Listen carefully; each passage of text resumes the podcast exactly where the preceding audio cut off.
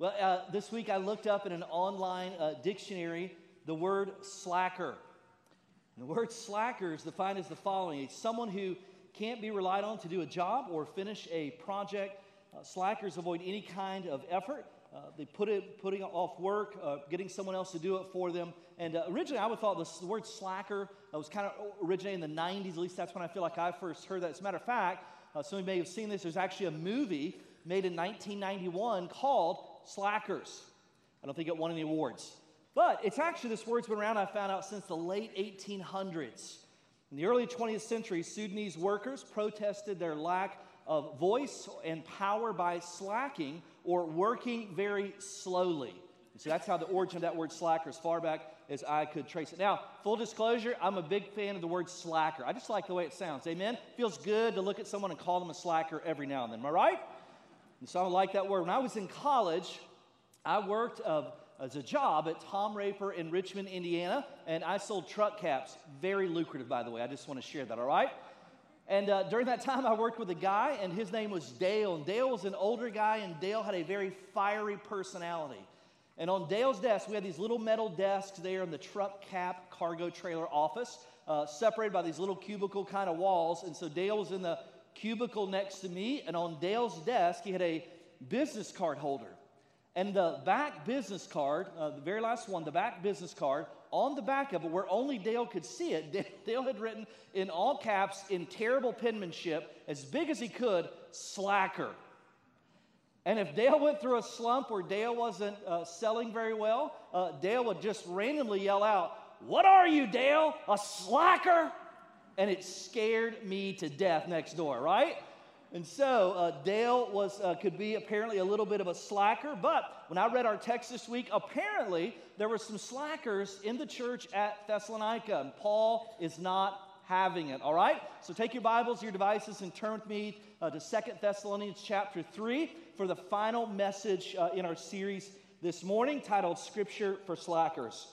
Little commercials, you're turning there. Uh, we're going to kick off Missions Month next month. And so uh, we got a vision night coming up, and so I think that's the second Sunday night, so you'll hear a little bit more about that later. Please, please sign up to that. It's kind of us giving some direction about where we're going the next two years, and so we've never done that before, and that kind of strategic ministry plan. So make plans to be here. We'll also have a Blitz Week that third week of October, all campuses at our Middletown uh, campus. And then also, starting next week, uh, we're going to be doing a, what we're calling a high invite series. Uh, the series is simply titled Hope. We're going to talk about gospel hope for things like uh, anxiety and grief and uh, worry and bitterness and all kinds of things. And so it is a wonderful uh, opportunity for you to invite someone to join you starting next week for this series called Hope, uh, because everybody in the world wants more hope. And so I would encourage you to invite someone and be, be here with that. Maybe it's your one that you pray for every single week. So Second Thessalonians chapter three, uh, let's begin looking at verse six down through verse fifteen this morning. It says, "Now we command you, brothers, in the name of our Lord Jesus Christ, that you keep away from any brother who's walking in idleness and not in accord with the tradition that you receive from us.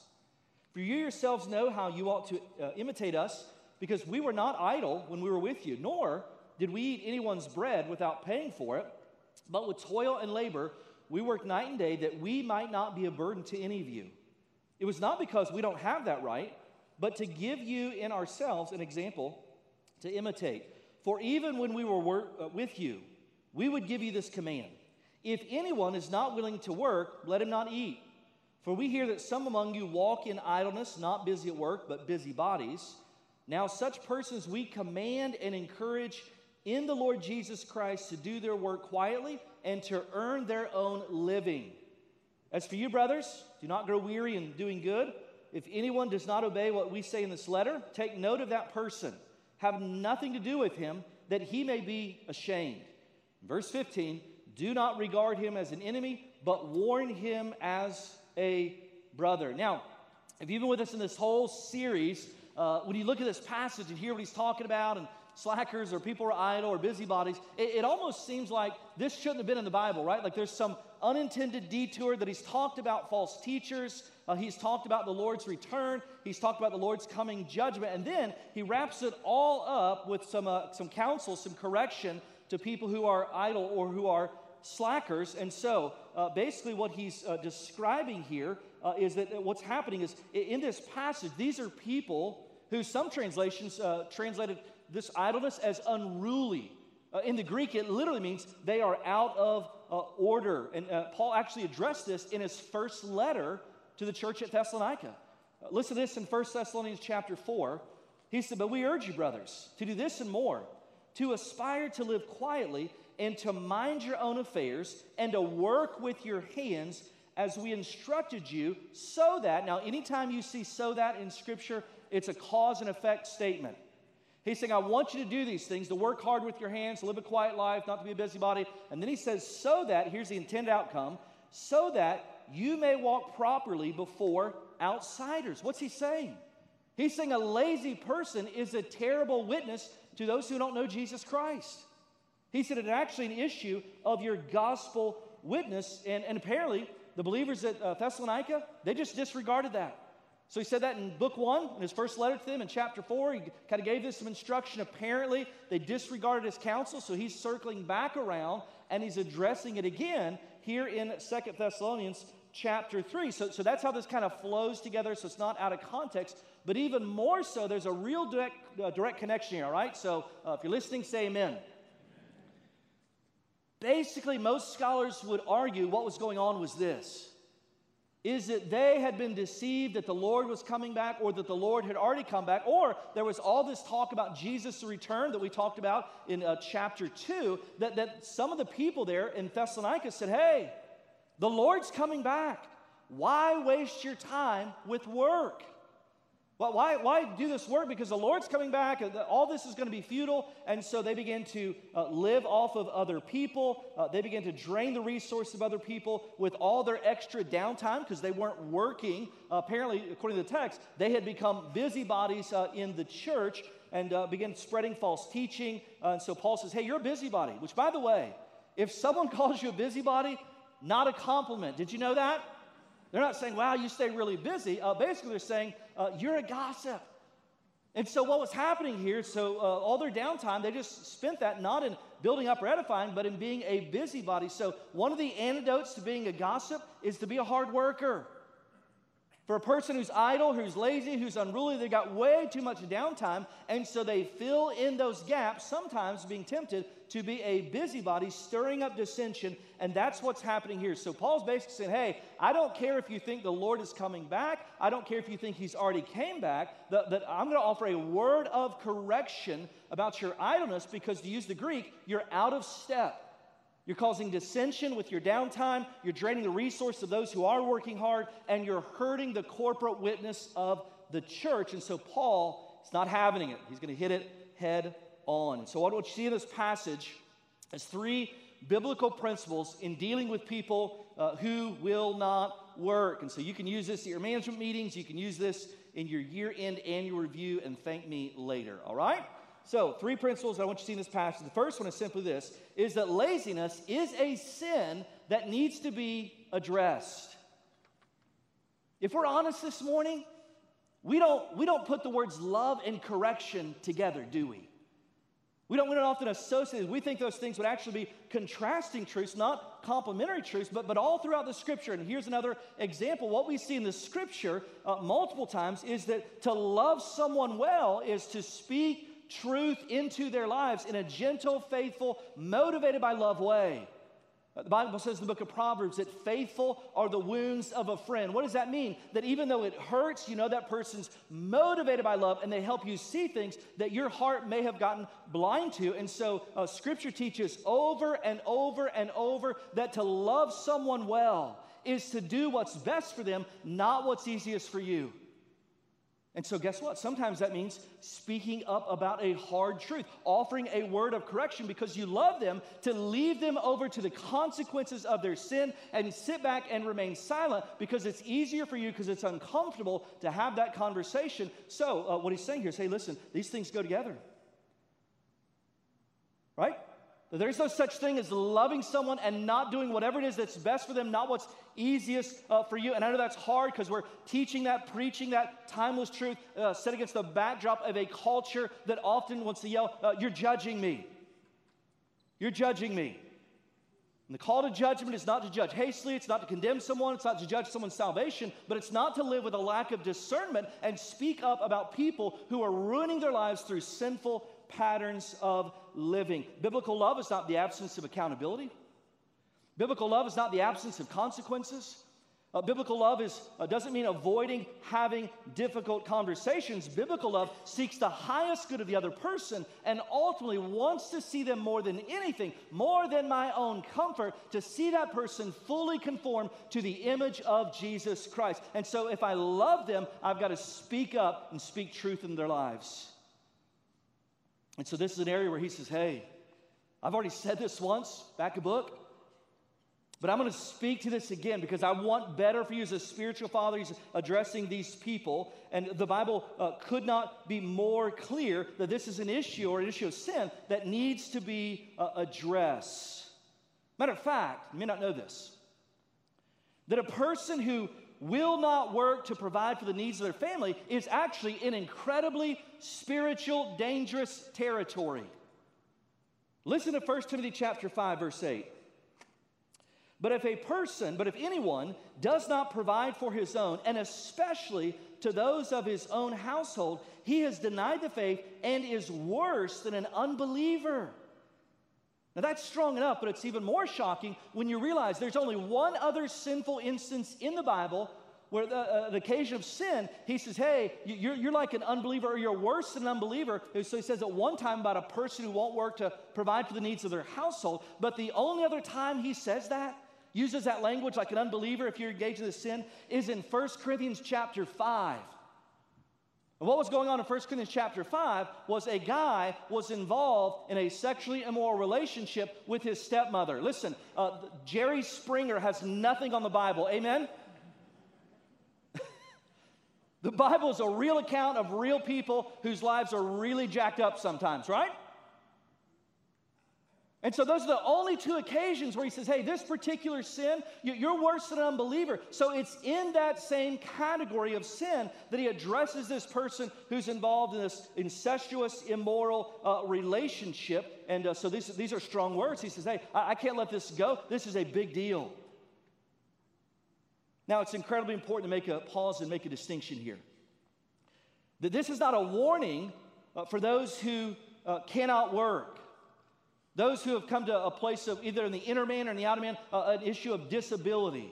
He's not offering, say, hey, whoever doesn't work, that person shouldn't eat. As a matter of fact, when a person becomes to the place of, of disability, the church should rally, uh, come alongside of it, and provide for their basic needs. Did you know this? It's the church's job, not the government's job, to come alongside and meet the needs of people. Did you know that? And people get all stirred up like the government shouldn't be doing that. You know why they have to do that? Because we don't. I digress. Anyway, but what he's saying, this is, this is a warning not for people who cannot work due to infirmity or disability. This is a warning for those who will not work. And, but even though Paul's offering a strong word of correction, I want you to notice it is saturated with love and gentleness and humility and mercy. Paul, Paul uses these words uh, three times in these verses. He calls them brothers or brethren. What's he saying? He's saying, hey, I'm offering some correction, but make no mistake, I love you like family. I love you so much that I cannot remain silent and watch you uh, fall to the consequences of your sin in this area. So the fact that he's calling them brothers three times in the midst of this correction speaks to the gentleness with which it's offered. The Bible speaks about that truth in a great passage in Galatians chapter six, verse one. It says, brethren, if anyone is caught in any trespass, you who are spiritual, you who are spiritually mature, is what he's saying. Listen to what you do as a mark of spiritual maturity. You who are spiritual, restore such a one in a spirit of gentleness. That word restore in the original language has the same idea of bringing healing.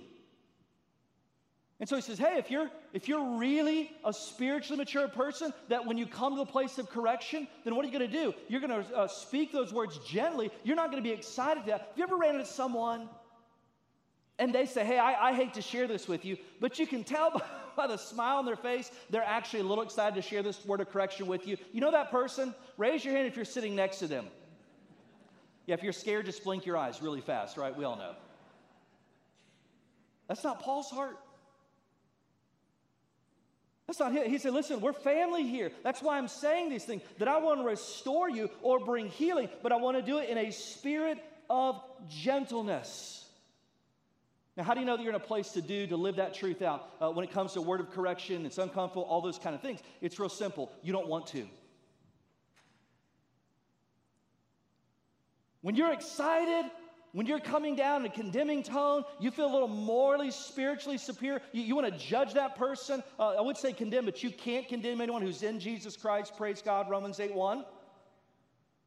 But when I really love them, I don't want to have that conversation. Why? Because I know these words are going to be hard to receive, but I love them too much to remain silent. And so that's exactly what's going on. He says, hey, brothers, brothers, brothers, three times in the passage, uh, this is a sin issue that you're out of step on. Your idleness is hurting your witness. You're spreading gossip in the church, and you're draining the resource of those. Even if you think the Lord's coming back, get busy. That's what he's saying. And so he said, this is an issue that has to be uh, addressed. And so Paul's so committed to this reality that, that go back to verse six and look what he says. He says, we command you, not a suggestion. Not, hey, as you're considering all the counsel of how to handle the situation, take this into consideration. He says, we command you, verse six, brothers, in the name of our Lord Jesus Christ, that you keep away from any brother who's walking in idleness. Idleness could be translated again, unruly. That'd be biblically correct. And so think of it this way. Laziness is a form of unruliness, but there's lots of ways to be unruly or out of step uh, besides being lazy. But that's one of them that he's addressing here uh, in this passage. So what's he saying here uh, on brass tacks where the rubber meets the road? He says, hey, if you've got a person in your circle of in- influence that you have a relationship with, you both are walking in the Lord, you're experiencing fellowship, which is koinonia, sharing in the Lord is what that means. And that person won't work, won't provide, just living off of other people. They're involved in idleness, unruliness. He's, what he's saying is here, he says, mark that person. What does that mean? Take note of their behavior and have nothing to do with that person. Now, why is that? We're going to get that in just a little bit because he makes some bookend statements. But remember what the Bible says? Bad company corrupts good character, not the other way around. And so he says this is serious, to the point where you should you should mark that person, and, and there should be a distancing in your fellowship if they won't come to repentance through your correction that's motivated by love and saturated in gentleness. But then also before we do that, uh, we should make sure we're not hypocrites. Uh, look at verse seven and nine. Paul says, like, like I, I could have made a living from the gospel. That's, that's my right as an apostle, but I don't want anyone to, to accuse me of being motivated by money in ministry.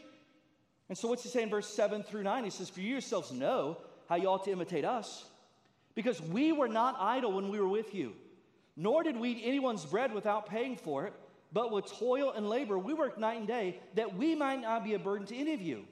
Verse nine, it was not because we do not have the right. Paul says, totally appropriate that those who preach the gospel and live the gospel make their living from the gospel. He says, that's not an issue.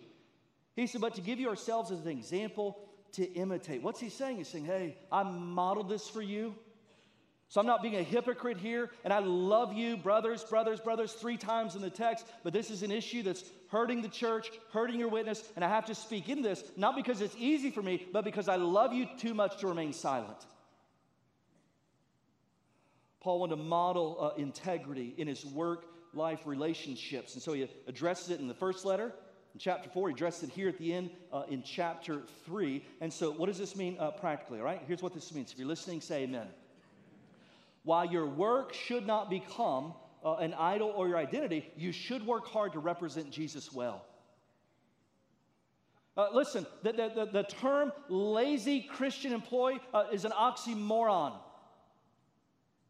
When I first got home from, from Bible college, uh, I took a job at Dillard's. That's what I went to school for. And I worked at Dillard's, and I was there, and I kind of shared my testimony, and there were some people I got to work with. I found out they were Christians too, and there was a guy who'd been a Christian for a long time, and, and he shared his story, and he said, you know what? He said, I try to work really hard. It's kind of a side job for him, and he said, because I worked years ago for a guy, and he found out I was a Christian, And this is what he said. He said, I never forgot it. He said, the guy said, well, I hope you do better than most of the Christians. He said, quite frankly, uh, I often, if I know someone's a Christian, I often try on purpose not to hire them, not because I've got anything against Jesus, but in my experience, Christians are lazy and they want you to forgive them because they're Christians. Folks, your boss should say, I don't love your Jesus, but I sure love how you represent him well as an employee at this job. And if that doesn't describe us, then guess what? Paul's saying, hey, I love you too much to be quiet. I'm going to address this issue around idleness or unruliness. A mature Christian and a lazy employee should be like oil and water. Second principle we see in this passage is this: be careful about rescuing people from consequences. Over the last twenty-one years, I have uh, counseled with people as a pastor, and I've often had to deliver the unpleasant news that their behavior that generally motivated by love for their children is actually hurting their child, not helping their child, because every time this kid's had a pattern of bad behavior, every time that kid's getting ready to have some really bad consequences, whatever those consequences are, mom and dad, motivated by love, want to swoop in and rescue that child because they love them so much that they can't see them bear the weight of those painful consequences. And I've just had to tell them, I say, hey, you don't want to hear this. You're not helping them. You're hurting them. If you rescue them from every painful consequence out there, what you're teaching them is you're negating the principle that, that rebellion equals pain. I've told my house before, I said, hey, if you ever get in jail, don't call me to bail you out. The only person who's ever tested on me is Tasha. She's still not allowed to be a patron at the Liberty Inn down the street. I didn't want to go into it. I don't want to talk about it. I mostly share that as a prayer request. But what he's saying here is, hey, th- th- these principles, you- you're hurting these people when you do this. And so let-, let me let me share this with you. Everybody look up here. Painful consequences are often a precursor or a catalyst to genuine repentance. Painful consequences are often a catalyst or a precursor to genuine uh, repentance. Well, the pain of not changing, you know what, there's only one reason people ever change. That the pain of not changing is greater than the pain of staying the same.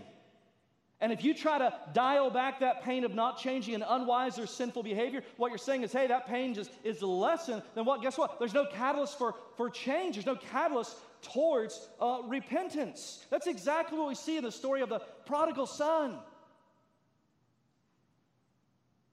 Remember what he tells his dad? Hey, I want my money now, my inheritance. In their culture, that was the same thing as saying, as far as I'm concerned, you're dead to me. And his dad gives him the money. And then he goes off to a, to a far country. You know what the dad does? He doesn't rescue him. He says, I'm not going to give you this money because I don't see it through. You know what he does? He stands on the porch and watches him leave. And what happens? Scripture says he ends up eating with the pigs, which in their culture, clean, unclean, had all kinds of implications besides the sanitary things we think of. And what's he say in that pig pen? He says, my father's servants have it better than I do. I will arise and go to his house. What happened? The pain of not changing was greater than the pain of staying the same in the pig pen. And those painful consequences of his actions served as a catalyst to repentance. So listen, parents, dial in on that. Grandparents, dial in on that. Paul agrees with this according to verse ten. Look at verse ten. You should write this down. Maybe you want to get this verse framed and hang it in the kitchen. Look what it says. For even when we were with you, we would give you this command. If anyone is not willing to work, let him not eat. And he doesn't say if anyone's unable to work. He says if anyone is not willing to work, let him eat. So Paul's not trying to add shame to disability. He's trying to add accountability to those who can work but won't work. And what he's saying is, hey, listen, uh, these consequences, they should feel them. Because what's going on in the church is they're living off the generosity of these other people, and they're thinking, oh, they're, they're you know, they don't have any money, they're not working, we're going to help them. He says, no, no. He says, if they won't work, if they can work and won't work, you don't rescue them from those consequences. You, you don't let, you don't put food on the table. And going hungry will serve as a reminder and a catalyst towards their uh, repentance.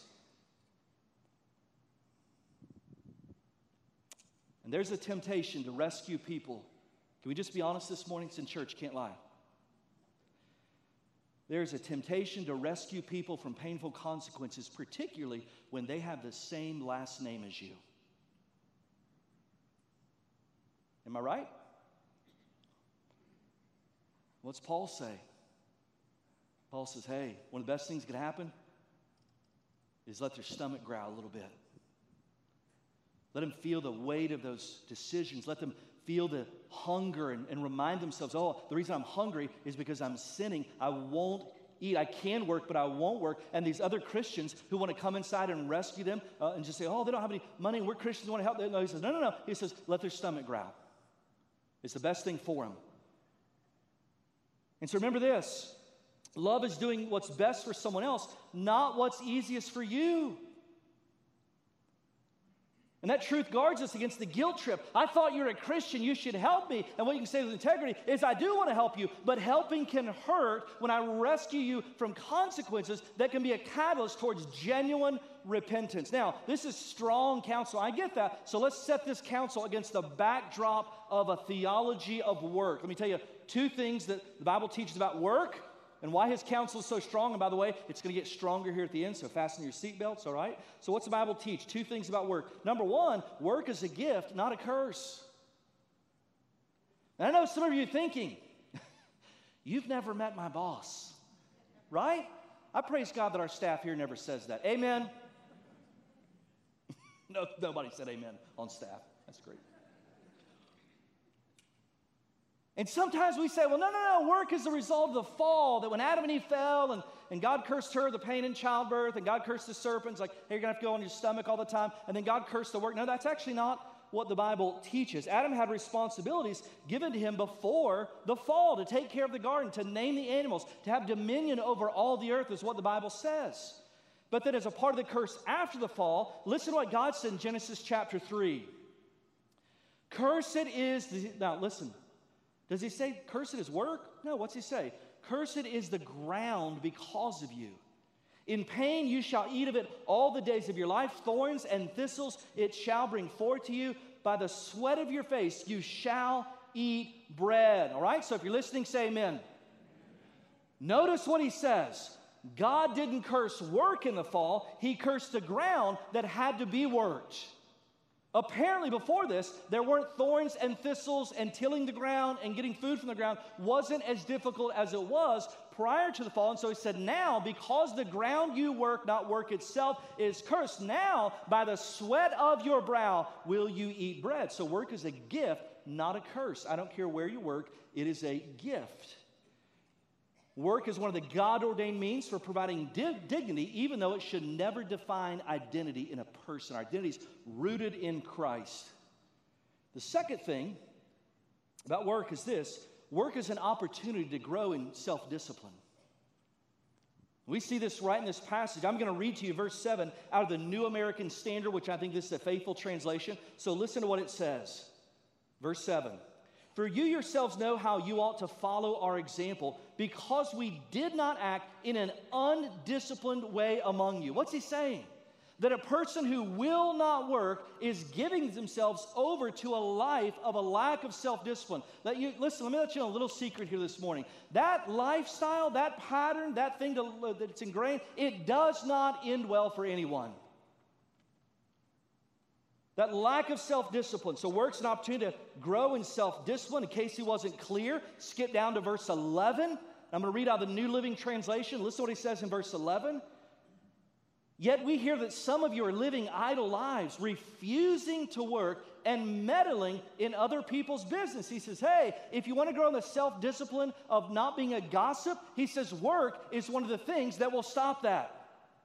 He says, when you're working hard, you don't have time to meddle in other people's business and cause dissension. And then he drives the proverbial nail in the coffin in verse twelve. Look what he says in verse twelve. Paul commands, not suggests, Paul commands that idle, irresponsible people should work in quiet fashion and earn their own living. And so moms and dads, grandma and grandpa, quit rewarding sinful, lazy, lack of self-discipline behavior by paying the bills of a person who will not work. You are not helping them. You are hurting them. You are standing in the way, often uh, to a catalyst to their repentance. Do what's best for them because you love them, not what's easiest for you, praise God. And so that's, that's his counsel. And you say, well, what if, what if I've done that? Well, what if that, what if that counsel doesn't work? What if we see a brother in the church and we go to them and realize this is the pattern of the life, and in love we go to them, not judging them, but loving them, and speak gentle, motivated by love, humble truth, and they don't respond? What if they're unmoved by the warnings of the consequence of laziness on their life? What happened? What do we do then? Well, there's good news and bad news. The good news is Paul gives an answer for that.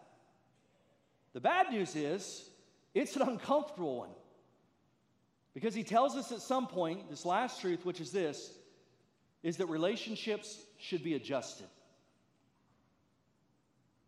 This person won't work. They're given to idleness. They're out of order. They're unruliness, all those kind of things. We speak truth in their lives. And uh, he says that, that at some point, if they won't heed our counsel, that relationships should be uh, adjusted.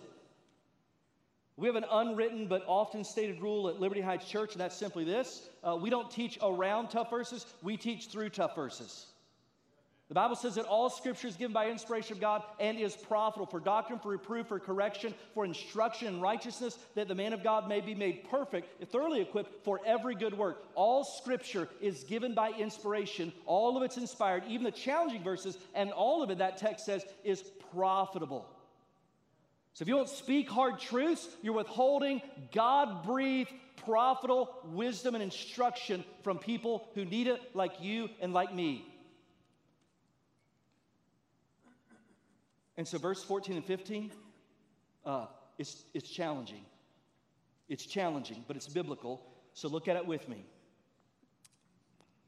He says, if anyone does not obey what we say in this letter, take note of that person and have nothing to do with him. Does that sound like verse six? Right? That he may be ashamed. Verse fifteen, do not regard him as an enemy, but warn him as a brother. Now, there's debate about what's going on in these verses, what his counsel is. Some people would argue this is an act of formal church discipline, that you remove this habitual, uh, unrepentant person. They, they won't listen to the counsel. They won't come to repentance. They continue in idleness or unruliness, whatever the case is there. And uh, so he says, because of that, you don't have anything to do with them. So they would say he's describing the formal act of church discipline where we remove someone from membership and place them outside the, the body of Christ so that the flesh may be destroyed, is what First Corinthians five says. And in that, in First Corinthians five, uh, what it says here is from that point when someone's removed from the fellowship of the church or church discipline, Scripture says uh, we should treat them like an unbeliever. It doesn't say they are an unbeliever, but we should treat them as if they are one. Now, here's why. Because a truly converted person will not uh, neglect and reject the counsel of coming to repentance, that the Spirit of God would be stirred up inside of them, that they would finally come to the place of repentance. And when they won't, he says, you remove them from the church and you treat them like an unbeliever, which, by the way, side note, that doesn't mean you shun them. If you treat unbelievers that way, uh, you're doing it wrong. What does that mean? That means I speak to them not about idle things like, hey, how's the Reds and how's the weather and how's your job going, but I speak to them about faith in Jesus and repentance from their sins. It's not casual anymore. He says, I love you too much to just casually talk about the weather when you've been removed from the fellowship of the church. You're not loving them well. You're doing what's easiest for you. And so, but I don't think that's what's going on here, even though the Bible teaches church discipline. He teaches it. We've practiced it. It's grievous, but it's biblical. In church discipline, uh, there is a process that takes place. And that process is outlined in Matthew chapter eighteen. It says, hey, if someone continues in sin, uh, then someone goes to them and offer a word of uh, accountability, a word of correction. And the Bible says, if he hears you, you've gained a brother. If he comes to repentance, then praise God, you've gained a brother. Because the whole point of church discipline is not kicking people out. That's the last step. The point of church discipline is restoring them. But then Matthew eighteen says, what if they don't listen? He says, then take two or three people with you. What if they don't listen? Then he says, you broaden the circle. And then he says this. He says, and tell it to the church. Now, why do we tell it to the church? So that the body of Christ, which is the body of accountability for every believer, so that we can pursue them in love. And if they won't listen, he says, you're forced to treat them like an unbeliever, because a true believer wouldn't respond that way. Treat them like an unbeliever. Now, notice in our passage, what does he say here? Does he describe treating that person as an unbeliever? What's he say? Look back at verse fifteen. What's he say? Do not regard him as an enemy, but warn him as a brother. He doesn't call him an unbeliever. He says, warn him, not like an unbeliever. What's he say? Warn him like a brother. So what's going on here? I believe this is those first initial steps of, of church discipline where one person's going and speaking to them about their unruliness or their idleness. Maybe two or three people are going, right? But it's not yet got to the place where I call him an unbeliever. He says, no, you should warn him, not treat him like an unbeliever. Warn him like a brother, because you love him too much to see it come to that where he's removed from the fellowship of the church. Now, I'm going to share something with you that you may not know. Did you know that loving people well is hard and it's messy? And if you're like, I don't think it is, you know what I know about you? You don't have kids, amen? How is it possible to love someone so much, but yet want to wear their rear end out for the glory of God? How's that possible, right? You ever said this out loud? Maybe it crept out. I could kill you, but I love you, right? Parents are the only people who tell that lie. This is going to hurt me more than it's going to hurt you. Now listen, if that actually is true, you didn't whoop them hard enough. Amen? If they turn around and say, thank you, sir, may I have another? You got it wrong. I just want to share that, all right? Pain equals rebellion. Remember that principle? So he's not saying, he says, hey, this is a brother. He says, before it gets to that place where we have to treat them like an unbeliever, here's what he's saying. You need to love them enough to have a difficult conversation, not because it's easy for you, because that's what's best for them. Don't let it get to that place. Don't let it get to the place we have to remove them from the fellowship of the church. This is the place that they should be. Let's pursue them in love. Don't let it get to that place. And so that's uncomfortable. And so why would we do that? Well, we don't have to wonder why. Verse fourteen tells us the end goal of this, all right? So here's the end goal of all that. Look at verse fourteen. Let the text speak for itself, all right? What's verse fourteen say? What's the goal of all this? Here it is, verse fourteen, that he may be ashamed.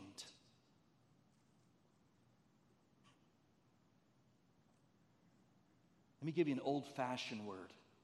That he may feel conviction. You know, the Bible says in Second Corinthians chapter seven, the great treatise on repentance, that godly sorrow, conviction, produces life, and worldly sorrow produces death. Godly sorrow leads to repentance, which leads to life and change. And repentance is the, the dam that unleashes the transforming, forgiving grace of God. But that's all preceded by godly sorrow. What's he saying here? So that he may be ashamed, that he may experience godly sorrow. So that you've won a brother, while he still can be called a brother. Let me just share this with you. To tolerate sin in anyone's life, in your own life, in the life of the body of Christ, is the most unloving thing you can do to anyone. I don't know who said it, but it's true. Sin will take you further than you want to go, cost you more than you want to pay, and keep you longer than you want to stay. And if you love people and you see them in patterns of sin, whether it's unruliness, laziness, idleness, gossip, dissension, however they're out of order, listen, love them. If you really, truly love that person, you cannot stay silent. And watch them drive the car of their life off the cliff and sit back and say, that was a real shame. You know what the shame was? That I didn't love them enough to speak up. In the truth of God, I did what was easiest for me, not what was best for them. Now, these are hard truths. And so you may be tempted to say, who actually lives like that?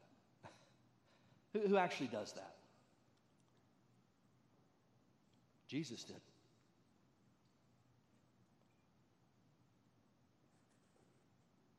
Who does things that's uncomfortable and painful for them for the sacrificial benefit of others?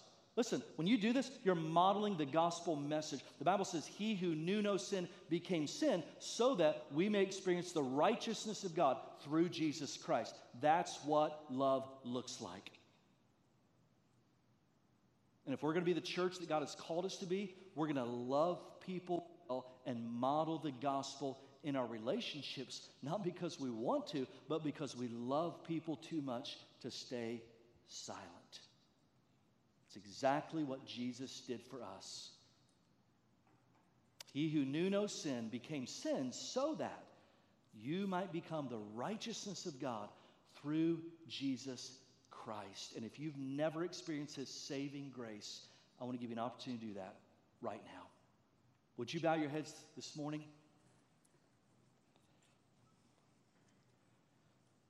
With your head bowed this morning, I want to ask two questions as we meditate on the truth of God's word in this moment. Question number one is this: have you experienced a saving relationship with Jesus Christ? Is there a point in time or a season in your life where you became convicted of your sin and realized your sin separated you from God? Where you declared you believe that Jesus Christ died on the cross, was buried, and rose the third day as payment for your sins, and you cried out in mercy, Jesus Christ, save me. Have you accepted the free gift of salvation today? If the answer is no, or I'm not sure, then listen, Jesus said, I came so that you may know you have eternal life. Don't put that decision off today, friend. The Bible says in Proverbs twenty-seven one, don't brag about tomorrow. You don't know what a day brings forth. Don't put that off. Receive Jesus Christ for the forgiveness of your sins right now in your seat. Pray and receive Jesus Christ. Confess your sins. Express a desire to turn or repent for them and receive Jesus Christ alone. Here's the second question. For those of you who are followers of Jesus Christ, I just want to ask you this question. Are you sitting on a conversation with someone that you love, who needs biblical truth spoken in their life, because you know it's going to be hard? Would you pray right now, Lord, by faith, I don't know the outcome, but by faith, I'm going to obey your word in this area. I love them too much to remain silent any longer. I refuse to sit back and watch them destroy their lives. And so, Lord, by faith, I'm going to obey this truth this week. And, Lord, help me to examine my own life first. Help me to be motivated by love, not judgment. Lord, help me to go in a spirit of gentleness where even if they disagree, they don't doubt that I love them. Would you pray that difficult, faith-filled, risky, obedient prayer right now? Lord, empower me this week. I've been sitting on this conversation for too long, and I love them to stay silent. Would you pray that right now? Lord, because of your grace made available by Jesus Christ, we're empowered to obey where we would not obey. And you cause us to want what we would not want. And Lord, what we want more than anything is to love people like Jesus did. And so, Lord, help us this week to rely on your grace, not to get worked up or fired up, have a difficult conversation. Lord, we should be yielded to Jesus Christ, Spirit-filled, displaying the fruit of the Spirit, love, joy, peace, gentleness, long-suffering, all those things. But God, let us not be silent. Let us love people and seek their greater good, not our own personal comfort. Lord, would you empower us to do, by your grace, not our willpower this week, that very thing for the glory of Jesus Christ. Because it's in his name we can pray and ask. Amen.